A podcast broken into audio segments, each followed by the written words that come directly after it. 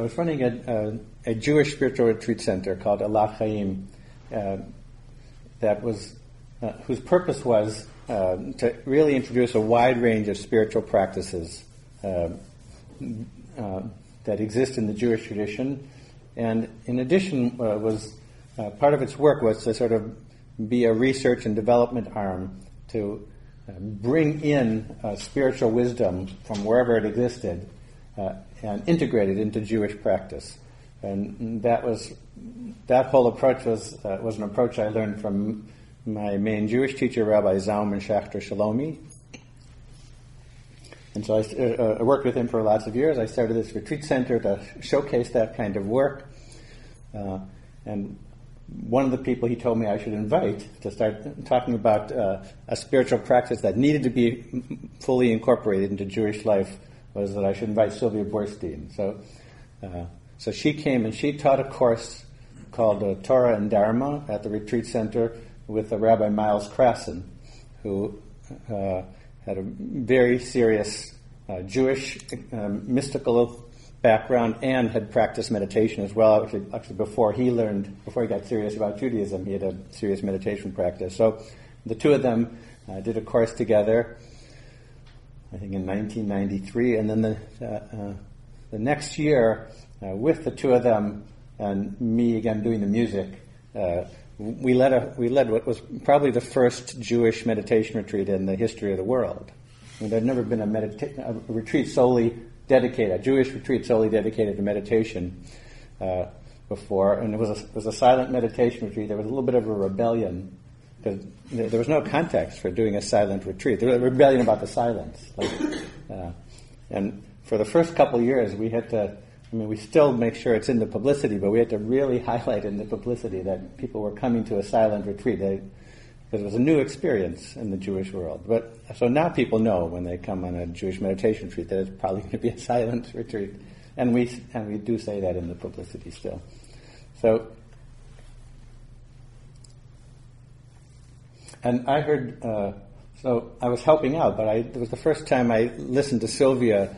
Uh, basically expound the teachings, a set of teachings about how to uh, pay attention, how to look at the world that uh, I would refer to as mindfulness. She basically was teaching the basic practice of mindfulness meditation uh, and the underpinnings of, of, how what it is, how it works, uh, what, why, and I fell in love with what she was teaching. And I thought, oh, this is what I want to practice. This is what I want to teach. Made complete sense to me what she was teaching. And a couple months later, uh, I went and sat on a meditation retreat that she was running just for rabbis. Uh, she and a friend of mine, Sheila Weinberg, got a grant to run a meditation retreat just for rabbis, teach mindfulness meditation to rabbis. So that was the first time I sat for three days in silence and listened to her, Sylvia teach some more, and to Sheila. And uh, then I went and did an eight-day retreat with Sylvia a month later, and uh, since then, this has been at the core of my spiritual practice. The, the, the practice and the teachings I want to share with you over these three days.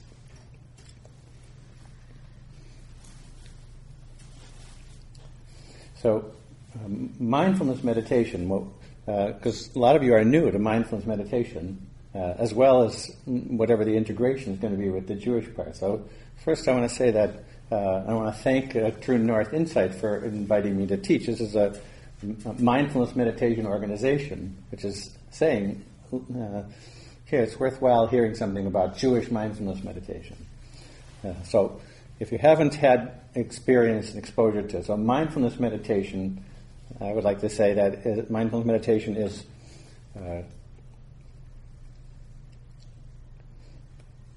uh clear, uh, clear, awakened, non-judgmental attention uh, to the truth of what's unfolding in the present moment. But that's the practice. That's the practice of mindfulness. Clear, unbalanced, non-judgmental, awakened attention to the truth of what's occurring in the present moment of experience. So that's the fundamental nature of uh, uh, and uh, aim of mindfulness meditation. Now that's the that's the practice that we're going to be working with over the next few days.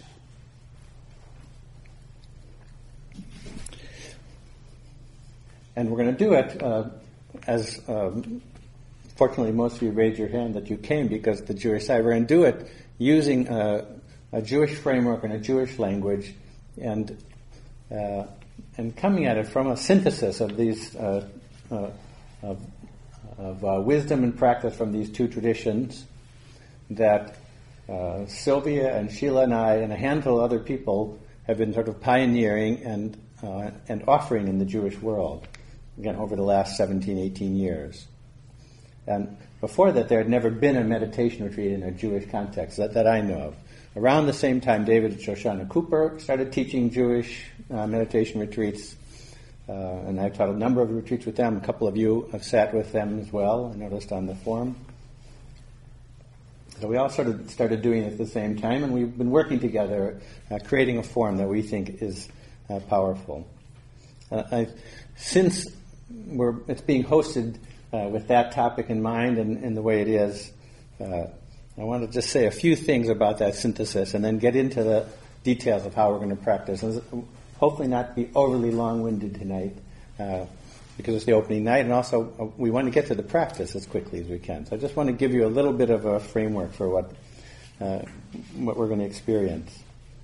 So I wrote it in a couple words just to be a little bit careful with uh, some of the things I wanted to say tonight. So, having said what mindfulness meditation is, uh, I want to want to offer something that I, I, think is what mindfulness uh, has to contribute to the Jewish experience. So I think that mindfulness gives to Judaism an, an accessible, transformative technique that, lift one, that lifts one out of the illusory world of views and opinions created by the conceptualizing nature of the human mind. And I'm going to I'm going to come back to all these terms, so I don't have to memorize anything I'm saying. Uh, I'll say it over and over. So mindfulness gives to Judaism an accessible, transformative technique that lift one, lifts one out of the illusory world of views and opinions created by the conceptualizing nature of the human mind. So our minds are generally caught up in thinking, thinking, thinking, thinking, and we think with words and concepts and language. Uh, and by lifting us out of that, so mindfulness allows direct mystical experience of the oneness of being. So by lifting us out of the conceptualizing nature of mind, we get a direct mystical experience of the oneness of being. And that results in wisdom, compassion, and kindness. And uh, could, could, I could stop there. Like if, if you, if you, uh, I hope you don't uh, uh, finish this evening's practice without recognizing that the point is wisdom and compassion and kindness. If you, you can forget about Judaism, you can forget about Buddhism, you can forget about everything else we're going to say. But the point is that out of the practice, we should get wiser and more compassionate and act more kindly in the world. So that's not uh, that's not denominational language. That doesn't belong to this group or to that group. That's, that's what we need to do as human beings. So if I, uh, I'm going to give some of the frills that are, you know, added onto that, but that's the point. So I don't want anybody to lose that point. Uh, we're just trying to figure out what's going on, see more clearly, allow it to open our hearts, and act better in the world, act with more kindness. That's why we're doing this practice. Now, I would say that that's the point of Judaism. I would say that should be the point of every spiritual practice. Uh, so, but what mindfulness uh, offers to Judaism is a, I think, in my, in my experience, what mindfulness, the practice of mindfulness offers to Judaism is the opportunity to, to fulfill the Jewish vision. So there's a Jewish vision, uh, and mindfulness is an incredibly power, powerful tool to actually allow that vision to manifest and not just be a vision.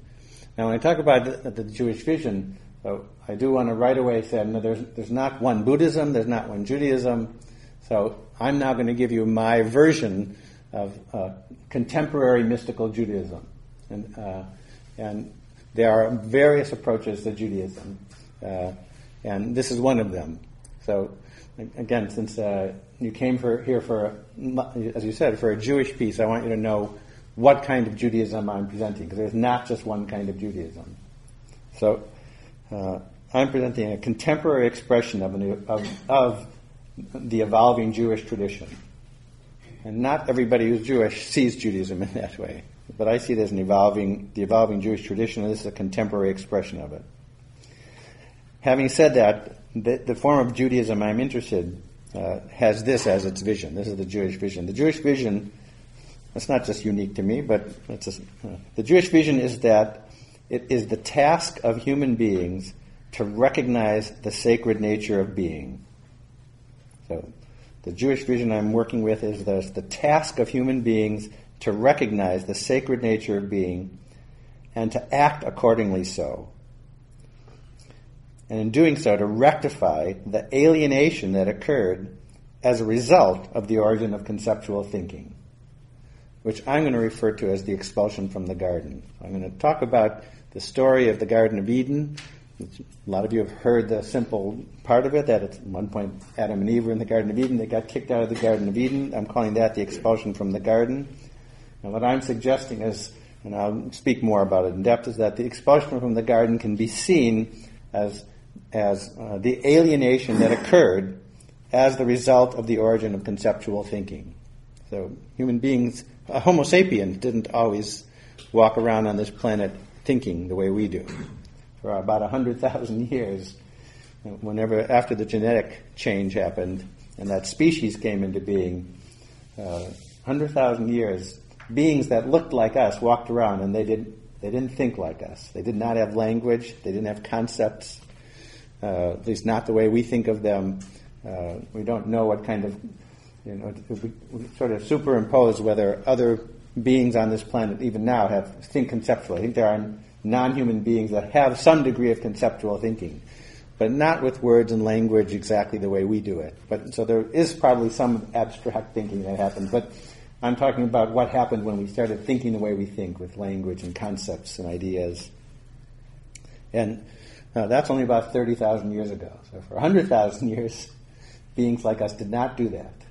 Uh, and it's a little hard to think about what that's like, but part of the practice we're going to be doing is giving you direct experience to, to knowing moment by moment what it's like not to be totally wrapped up in, conceptual thinking. And uh, and so I'll give a little bit of a talk later on in the retreat about, about this vision, this particular idea of the expulsion from the garden, and how central it is to what the Jewish mystics were doing. So, and my version of contemporary, the contemporary expression of Judaism that I'm offering is, is an outgrowth of the Jewish mystical tradition, which is a subset of, of Jewish thinking. And I think that uh, mindfulness meditation, in my experience, is the most direct, accessible, uh, simplest, cleanest path to have the experience of uh, moving outside of conceptual thinking and healing some of the great rifts that were caused by that. And I think that's at the core of what uh, the Jewish mystics were trying to do. But just a uh, couple more things to add to that. So, uh, because there is a there is a two-way street that I think is really powerful and uh, working for me, and because uh, I think Judaism has something to add in the mix with mindfulness.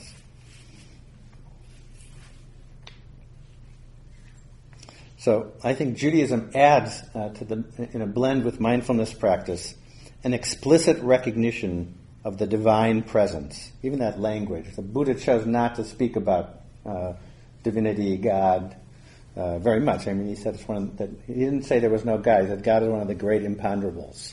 So don't think about it. It just vexes you. If you spend time thinking about God, you just get unhappy. And, uh, but uh, but contemporary Judaism is talking about a completely different understanding and meaning. Uh, so I think the Buddha was saying this this concept, you know, don't spend time thinking about this concept, but the concept has changed a lot. In any case, there is an explicit use of divine language. I'm going to talk about it a lot. You see, I already passed out uh, uh, something that's going to work with uh, Ju- Judaism's version of of, uh, of God. It'll just be a contemporary from a contemporary point of view. So Judaism is adding an explicit recognition of the divine presence that is unfolding in each moment of being. And also adds a comprehensive set of practices which can be used. I want to underline can. I don't think it always is. Maybe most of the time it's not. But uh, it offers a set of pra- comprehensive set of practices which can be used to remember to be mindful in the whole of daily life, family life, relationships, work, relation to the world.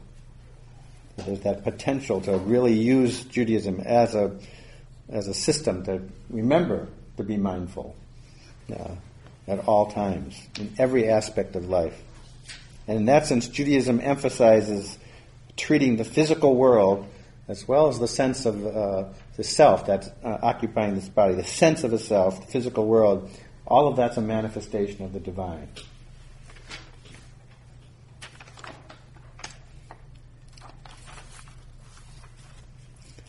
And uh, as in my reading of the tradition, of the Jewish tradition and the Jewish mystical tradition, uh, I see that the, it seems to me that the fundamental Jewish mystical practice was uh, to uh, was to break the stranglehold that words have on us by essentially deconstructing language. If you look at the practices of Jewish mystics, essentially they deconstructed language, and in so doing, they broke the hold that language has over the human mind to see things in a narrow, particular way.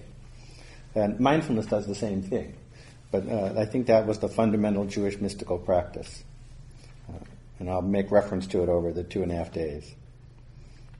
And by doing, in doing so, uh, by breaking that hold, it can, again, it's only a possibility, it doesn't automatically happen, but it can take us to a, so, so Judaism, Jewish mystical practice, breaking down our relation, breaking, a deconstructing language can take us to the same place that mindfulness practice takes us. And that's a place of witnessing reality from outside the normal thinking process, which is generally filled with views and opinions.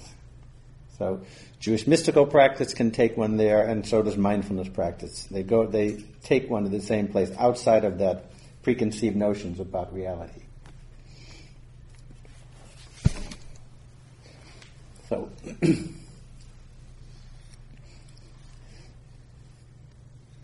when I first started working with Reb Zalman, so Reb Zalman introduced me to the teachings of Jewish mysticism way before I knew anything about mindfulness meditation seven or eight years before I knew anything about mindfulness meditation.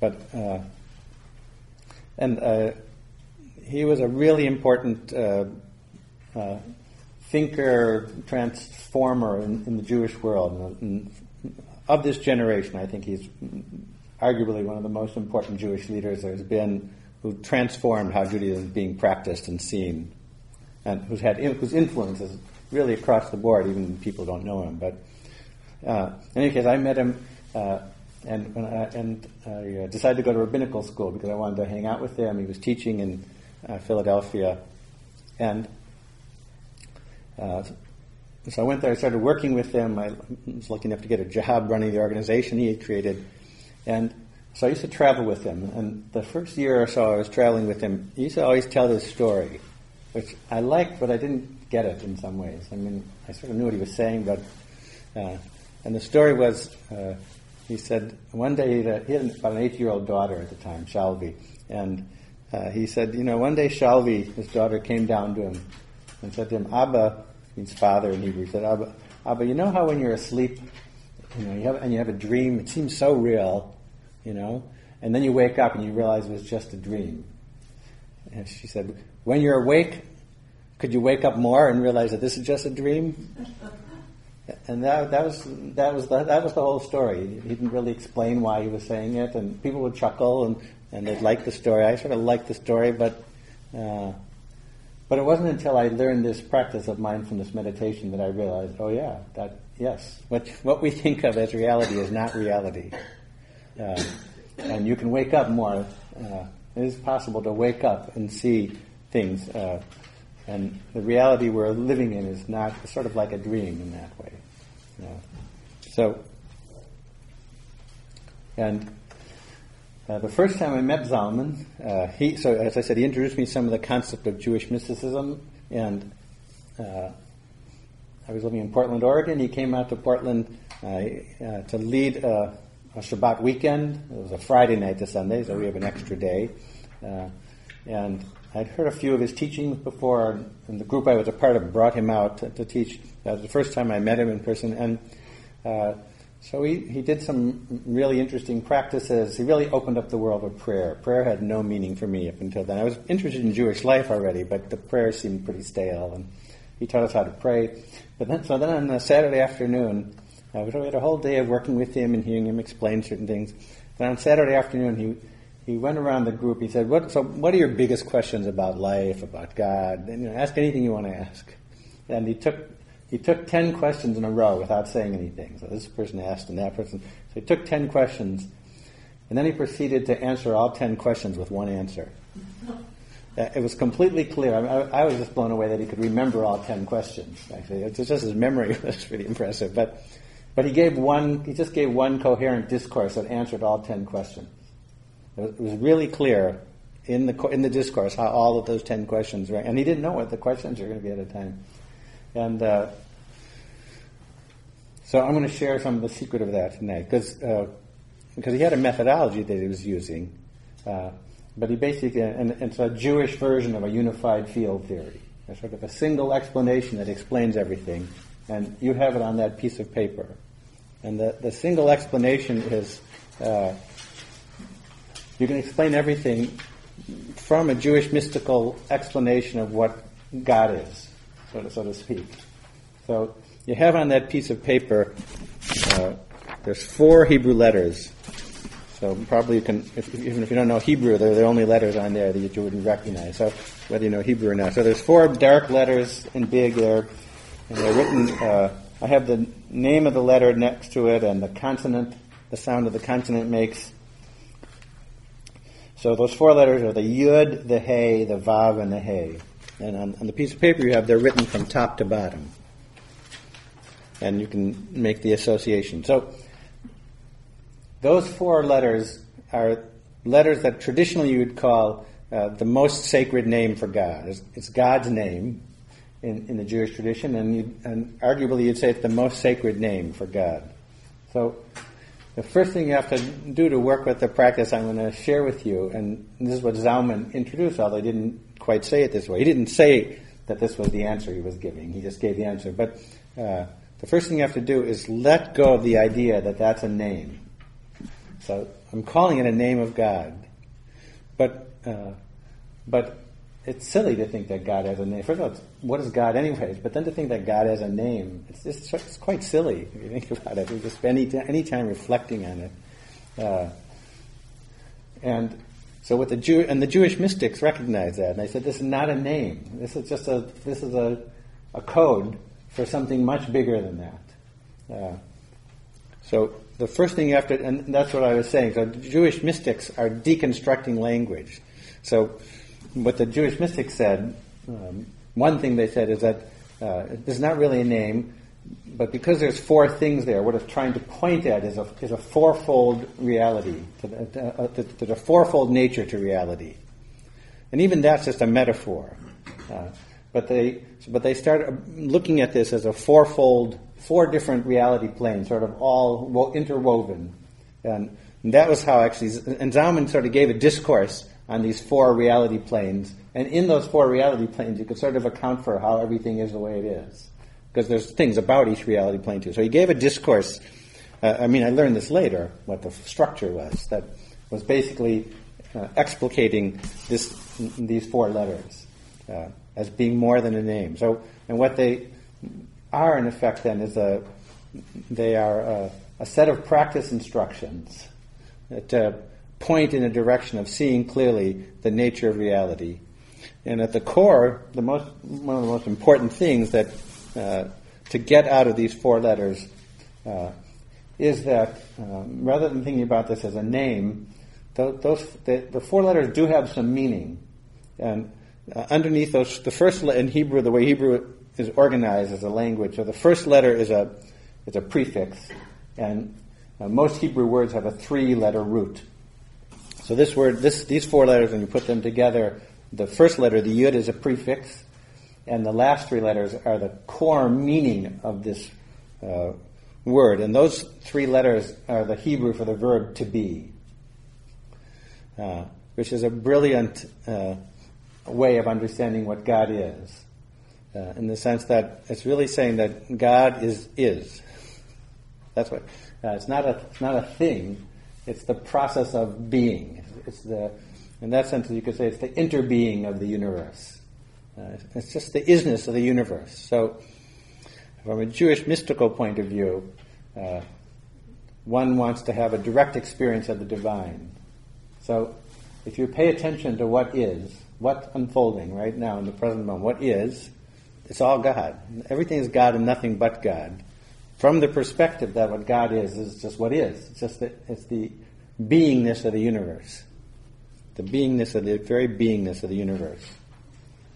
And then the rest of the the rest of the discourse just explains uh, a way of saying, you know, how how is what how does what is manifest, and what is manifests in certain ways. If you pay attention to what is, you see it has this. In some ways, it's like this, and in some ways, it's like this, and in some ways, it's like this. And that's what we're going to sort of work with that as our underpinning uh, for our practice as we go through the practice for the next two days. Um, but all we're really doing is just paying attention to what is, moment by moment. This is the definition of mindfulness. It's just paying attention to the truth of what is. Clear, balanced, non judgmental, awakened attention to the truth of what is. So the clear part means there's some wisdom. So if you, that's one of these realms of what the, so one aspect of the way things are is that clarity is a possibility. Wisdom is a possibility. That part of the nature of being is that being is sentient. That's sort of the awake part. Uh, being is sentient, it's awake. It's awake to itself, to everything that is. All, all being is awake. And being is understandable.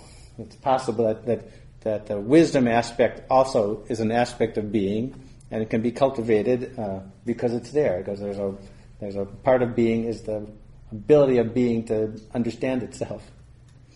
Uh, and part of what being is is, is manifesting as physicality. So, like the, the first world, that's called, uh, I have here, it's called nefesh, and the next to that I have the word embodying. First meaning the in those four letters from top to bottom is sort of put at the bottom. Quickly you have to let go of the metaphor of top to bottom, but you know that's the problems of language. You have to write it one way or another. So, uh, but so embodying is one aspect of being. Physicality is one aspect of being. Wisdom is one aspect of being, and there's a heart level, uh, feelings and emotions, and the fact that there's an interconnective force of the universe. Also, how being manifests, uh, everything that is wants to get together with everything else that is. You could call it gravity uh, on, the, on the one hand, but or you could call it love, uh, and depending on whether you're a poet or a scientist, I guess. Uh, but nevertheless, love is part of what is. Uh, and uh, you could call it the connective force. So I'm going to unfold all of those things a little bit more, sort of in little bits, so it's not all coming at you as one conceptual thing. Because ultimately, this is not to present a set of concepts to work with. It's a, it's just a, a set of pointing out instructions for what to do if you're going to pay attention from moment to moment. So as you pay attention, you should pay attention to your body, you should pay attention to your feelings, you should pay attention to wisdom manifesting, from the Buddhist point of view, just say, I'm just outlining the four foundations of mindfulness, if you know that language. Uh, but it's the same, it's the same things that are inherent in the Jewish system of, oh, well, being is like this, has this, and has this, and has this. And these things inter are. So, that's a big piece of what we're going to be doing. So, just one more teaching piece, uh, and then we'll get into the mechanics of how we're going to do that here on the retreat.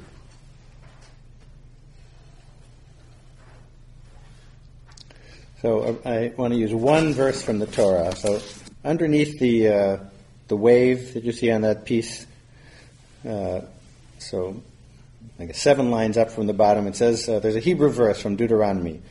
Anochi omed bein yud he uveinechem ba'etahi. Which the literal trans- translation would be, I stood between Yud He Vav He and you at that time. So this is a verse uh, from Deuteronomy. And um, what I'm going to do is uh, give you an explanation of that verse. It's a teaching that came from the Baal Shem Tov. So the Baal Shem Tov was the founder of Hasidism. Hasidism is a Jewish mystical, essentially mystical movement. Uh, that was started by Israel ben Eliezer, who, who, uh, uh, which is a name, uh, and he's called the Baal Shem Tov, the, the master of the good name. Uh, and he started a Jewish mystical revolution in practice. Uh, it was a it was a radical, in some ways, a radical departure, a new form of practicing uh, that emphasized the spiritual and emphasized the ecstatic and emphasized prayer to some degrees uh, more than study. Up in, in his generation, and never left completely, but or, and still didn't leave and shouldn't leave. But uh, he, greater, he gave much greater emphasis to prayer than and, and the sort of the, the pinnacle of Jewish life was was who could learn the best, who was the smartest, and who, who knew the most. But uh, but he emphasized prayer as a practice. So and, and it was much more accessible to the masses, the kind of Judaism he was uh, emphasizing. And uh, in the mystical tradition, he took words apart and totally re- redid them uh, and what they meant. So, so you have this verse: "I stood between Yud Hey Vav and you at that time." The, the traditional meaning of this verse. This is Moses. This is, this, these are words that Moses said to all the Jewish people. In the book of Deuteronomy, it's the fifth book of the Bible. Um, contemporary scholars think it was a, a, book that was added last. It was you know added to the canon of the five books even at a later time, and it's a recapitulation uh, of what happened in the first four books in essence. And in any case, uh, as you get towards the end of Deuteronomy, as you get into Deuteronomy, a lot of it is Moses giving his final discourses, his final talks to the people before he's going to die. He's, he's going to not go with them over into the promised land. Uh, so he goes through a number of times where he's talking to them. Uh, so he was talking to the Jewish people in this verse, and he's reminding them. The verse itself is about reminding them of when they were at Mount Sinai. Uh, when, I, when, he says, "I stood between you and God at that time," the time he's talking about is back at Mount Sinai. Uh, if you know the story, so the, the, Jewish people were slaves in Egypt. They got they left Egypt, they travel in the wilderness, and, and they get to Mount Sinai. And at Mount Sinai, uh, everybody is sort of the peak mystical experience, meaning uh, instead of up until that point, Moses is the one who's interfacing with the divine, according to the metaphor of the story. But even in the terms of the story, in his own terms, uh, when they get to Sinai, everybody has a direct experience of the divine, not just Moses anymore. So, in that sense, it's the peak mystical experience. Peak experience it happened at a mountain on a peak, uh, and uh, everybody experienced the divine. Uh, and if you go back and you look at the text, you can you can read about what happened. But one of the things that's clear is, as that experience was unfolding, at some point, uh, the the people there panicked. They, they couldn't handle this direct experience. Uh, we could guess what that means. We could, but but but but even on a literal level, they, they couldn't handle it they decide to go away from the mountain and they say to Moses, You go get the rest. you, you go talk to God and tell us what God wants us to know. But they didn't want to hear directly. Uh, they didn't want to have the experience directly. And so, on the simple level, that's all that all, Moses is just saying. Remember that time. So, if here's the mountain and here's the people, Moses is standing in the middle because they say, You go talk to God. So, he's the intercessor, the intermediary. So, that's the simple meaning of the text. So, the Baal Shem Tov looks at that verse and says, no, that's not what it means. What it means is, so in Hebrew it says, Anochi Omed. I stood, bef- I stood between you and God. So, Anochi, uh, Baal Shem Tov says, the Anochi, that's the sense of I am. The sense of I am, that's what stands between you and God. The sense of a self, the sense of a separate self is straightforward. The sense of a separate self, that's what's between you and experiencing the oneness of the universe, experiencing the divine the sense of a separate self. Now, it's not, he's not saying, I changed how I taught, I taught this verse for 10 years already, but I changed the last couple of years, even how I understand it and how I was teaching it, because uh, I used to say that uh, it's that sense of a separate self that gets in the way between you and God. That's one way to understand if this is here and that's there and that's there. You could say this is in the way. You could could say that, but uh, but that's, that's actually an editorial. The Baal Shem Tov is just saying that sense, there's something uh, of a separate self. That sense is between you and God. Uh, but not necessarily, it doesn't mean you should get rid of it. Because if this is here and this is here and there's something here, that's the door. And so, actually, what I would say is that if you want to have a direct experience of the divine, it's by understanding that what the what the nature of the self is. So it doesn't. It's not actually that doesn't actually get in the way. It's actually the doorway. Uh, so what we really need to do, and what we're going to do in this practice, is really explore what it means to have a sense of a separate self, which does, if you have, when you have that sense, it does cut you off from everything else. If you have a sense of a self, if if I'm this, then I'm not that. That's the very nature of conceptual thinking. Uh, the very nature of conceptual thinking, having words and ideas in the mind, concepts, uh, is binary in its nature. It's, divi- it's divisive in its nature. In order, in order to have a concept of, of a thing being a thing, you have to have a concept of everything else not being that thing. So to, the very nature of having a concept is to separate the interwoven nature of being. It's, it's not, um, not suggesting we give up concepts. I'm not suggesting we give up thinking. Uh, concepts and thinking which result in the sense of a separate self, that's the doorway into the bigger thing. But we need some practices that help us not be lost in the views and opinions uh, and the workings of mind, which, as Shalvi said in that, uh, this was the importance of that story, we think we see reality. We don't see reality. We live in virtual reality created by conceptual thinking. Last thing I'll say about it, and then Janet will come, and then I'll give, then we'll start practicing too. So, uh, so just one example, or two little examples. Oh, uh, you know, when you read a book, like uh, uh, I listen to books on tape sometime, or you read a book, like a whole world gets created, right? You're just reading these words, but inside there's like you just move into a whole world. You can you can see things, you can imagine things. Uh, it, that's what's beautiful. I mean, it's a great process, but it's like a whole world gets created. It's just words. All it is black words on a piece of white paper interacting with a mind, and because the mind is conditioned and knows those words and work and, and looks at reality, so a whole reality, a whole reality comes out. I notice that uh, we have a really great public radio station in our in the area where I live, and the people who run the station they're like real personalities, and uh, and uh, I actually feel quite quite drawn to them. They, besides the shows they put on, they interact with each other. The, they have a, there's a fundraising week four times a year. They raise money. It's like you, tu- you tune in. People in the area they tune into the station for the fundraising week. It's, it's they call it the fun drive, uh, and it's great. You, you hear them interacting with each other, and, and they're real personalities. And I had complete visions of what they all look like. Right, I've never met any of them, but you know, and so I, I went to an event where they were. You know, they don't look anything like they look like. you know, because you have a whole. That's what I'm talking about with reality. You have a whole reality map that's just totally based on words and ideas and the mind filling in the blank and making up reality. It's just a, it's just an internal generated reality map uh, that comes based a lot on words and language. So these are all things that we're going to work with. Uh, from a Jewish perspective, from a mindfulness perspective.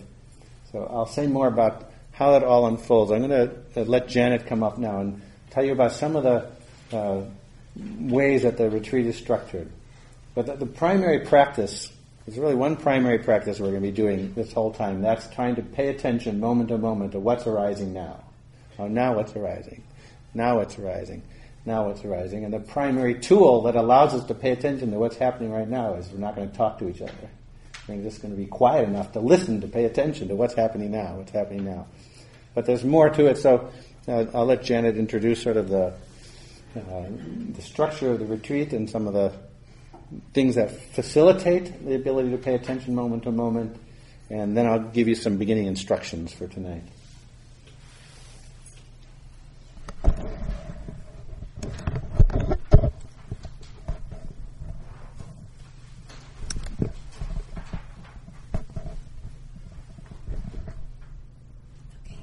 Stop it. Just press that button in the center again. Thank you for listening. To learn how you can support the teachers and Dharma Seed, please visit dharmaseed.org slash donate.